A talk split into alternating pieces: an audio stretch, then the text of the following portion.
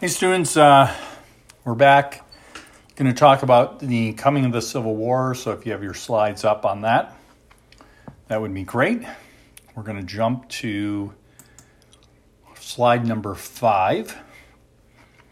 You're going to see that uh, there's a timeline there that indicates that 1820 roughly is when uh, things are heating up regarding to the issue of slavery. It's been we've already talked about this in numerous lectures that it was obviously before 1820, but the Compromise of 1820 was one of those milestone or turning points in this discussion about the institution of slavery.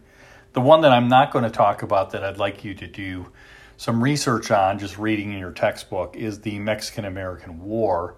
Uh, understand what the Mexican American War is about and how it influences the actual war itself, the Civil War. Okay, and that happened in 1846 to 1848.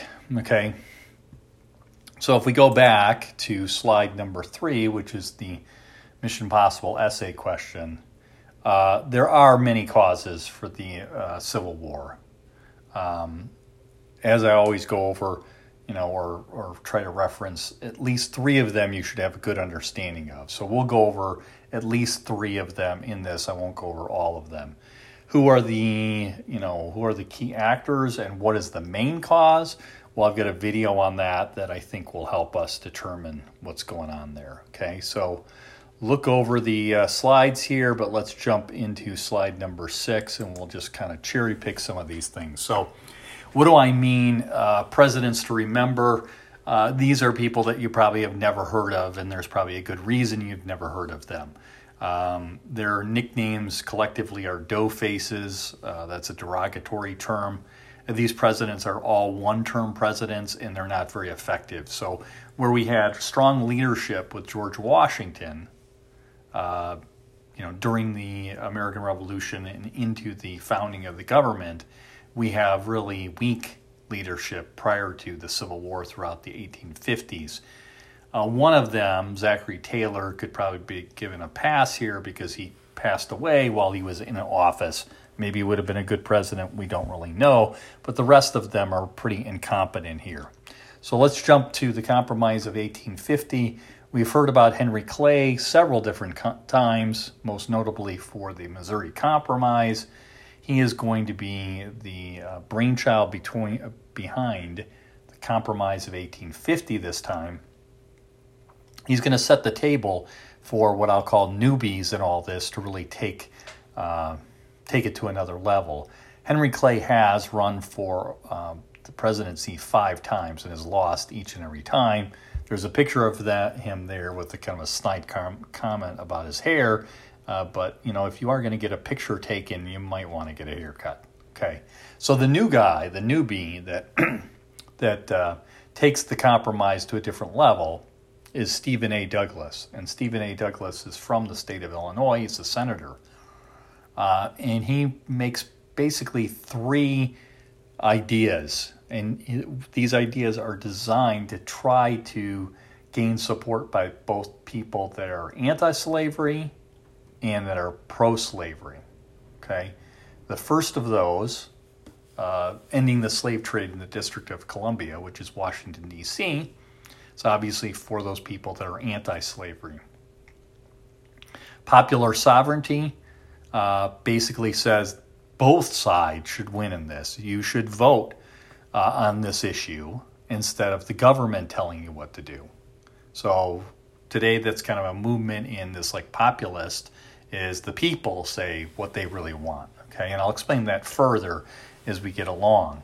the slave fugitive, fugitive, fugitive, fugitive, sorry, uh, law is embedded in this, and it says that if the person leaves, if slave runs away, and um, is captured, he is not only the slave is not only to be returned, but that person that helped him run away or was giving him a, uh, aid or um, uh, let, allowing him to live with them uh, would also be penalized in all of this. Okay, so let's take an example of that.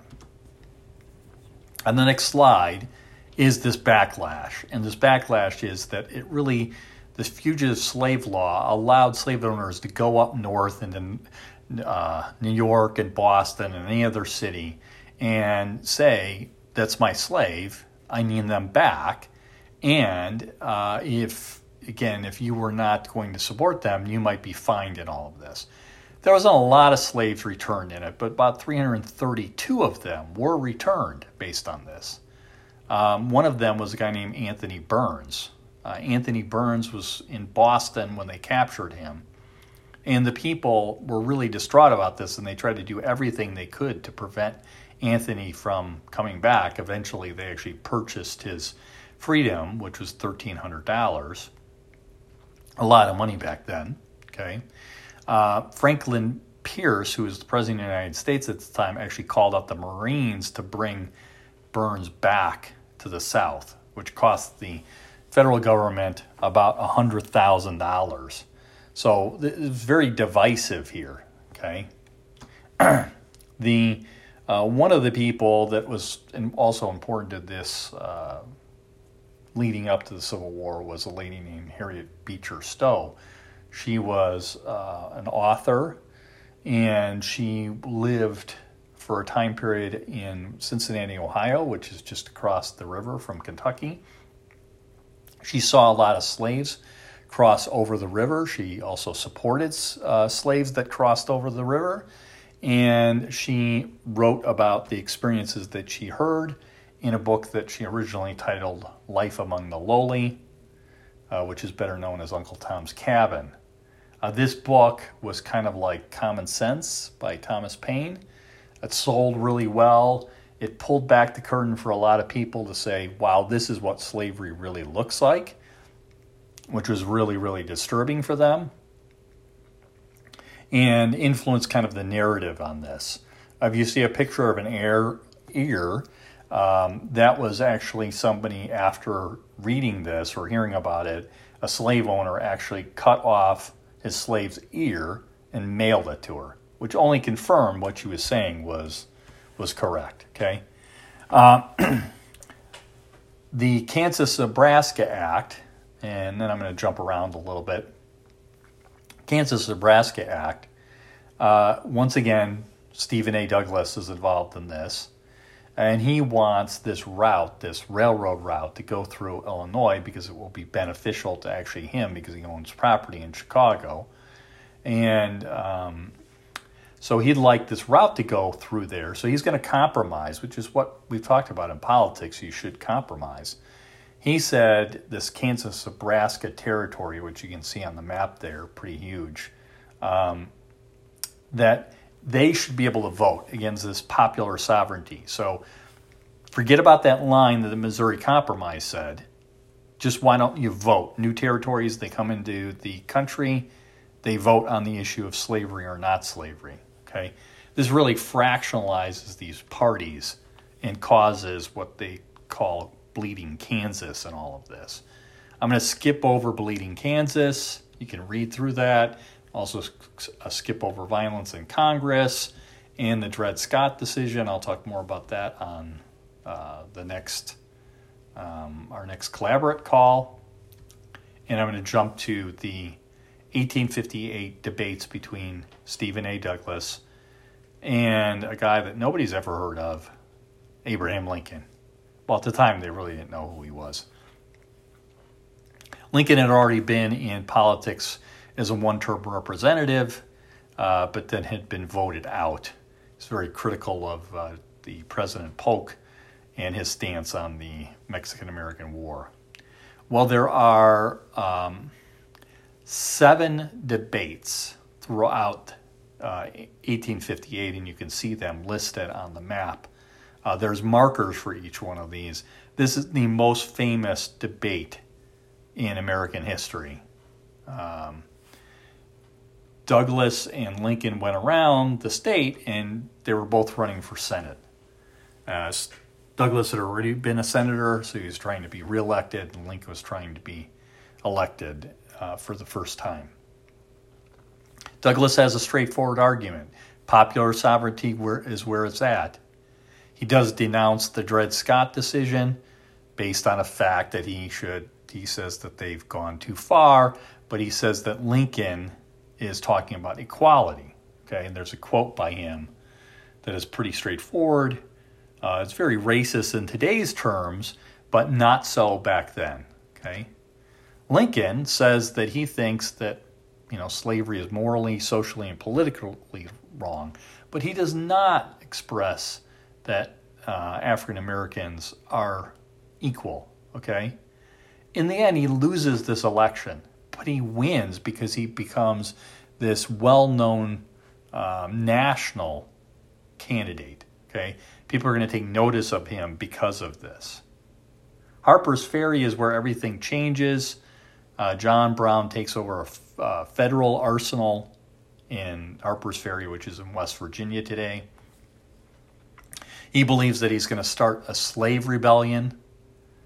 Uh, unfortunately for him, uh, slaves did not come or did not hear him or did not get his invitation. And John Brown was hung on December 2nd, 1859, for treason uh, against the state, which is a little bit odd. Attending that uh, hanging was a guy named John Wilkes Booth, whom you might have heard of. Uh, but John Brown, by this time, says that the war is inevitable, and he's probably probably accurate on this. In the end, uh, the Southern Confederate Army really gets going after Johns Brown and his death. Uh, the review the causes. Hopefully, you have a good idea of at least three causes. All right. The election is pretty interesting. 1860, the Democrats uh, first tried to have Holden um, their um, their campaign in um, Charleston, South Carolina, but after 59 ballots, they actually uh, failed to nominate anybody. They try again in Baltimore, Maryland. They nominate Douglas, Stephen A. Douglas, but a lot of their delegates actually leave. Uh, they also start a new political party called the Constitutional Union Party out of this. Uh, and the Republicans, which is a pretty new party in, during the 1850s, very new party, held theirs convention in Chicago at what's called the Wigwam. There's a placard down there in Chicago that, that tells us where that was located.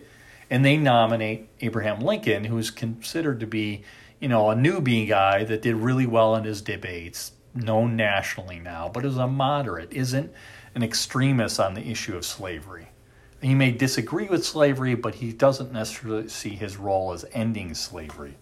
And he's from Illinois, which means that he's from a new territory and they're trying to get those votes from that area. You can see that political cartoons indicate that he and, um, if you can tell this, um, Frederick Douglass are tearing apart the uh, map, the United States, while others are trying to fix things.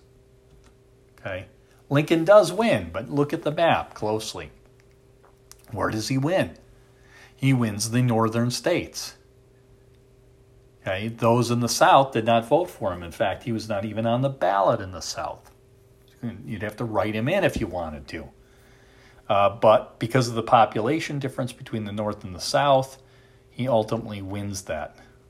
On December 20th, which is important because Lincoln's not actually in the White House yet. He's not actually the President of the United States until Feb- January of the next year.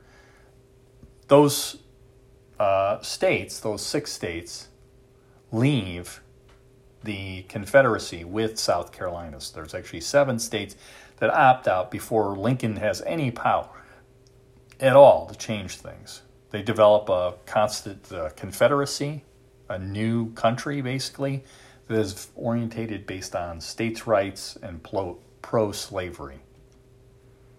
Uh, Lincoln comes into Washington, D.C. He's been told that uh, there's an assassination plot against his life, so he dresses up as a female. That political cartoon kind of makes fun of him. Um, he does have things, that, actions that he can take. he can one compromise with the South and say, "Well, I hear what you're saying. Seven states, I'm going to work with you." He could have just said, "I'm going to let them go. You know, let them do whatever they want, or take military action." In the end, he takes number, option number three, but he does it uh, reluctantly. Okay, in his inaugural address, he pretty much says that. So read that over, have an understanding of what that means. Um, he says, you know, we are not enemies but friends. So he is trying to compromise in all this. He's trying to bring back things. He's trying to remind them that they're still part of the country.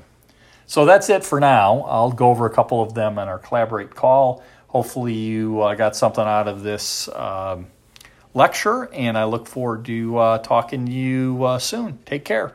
Be safe.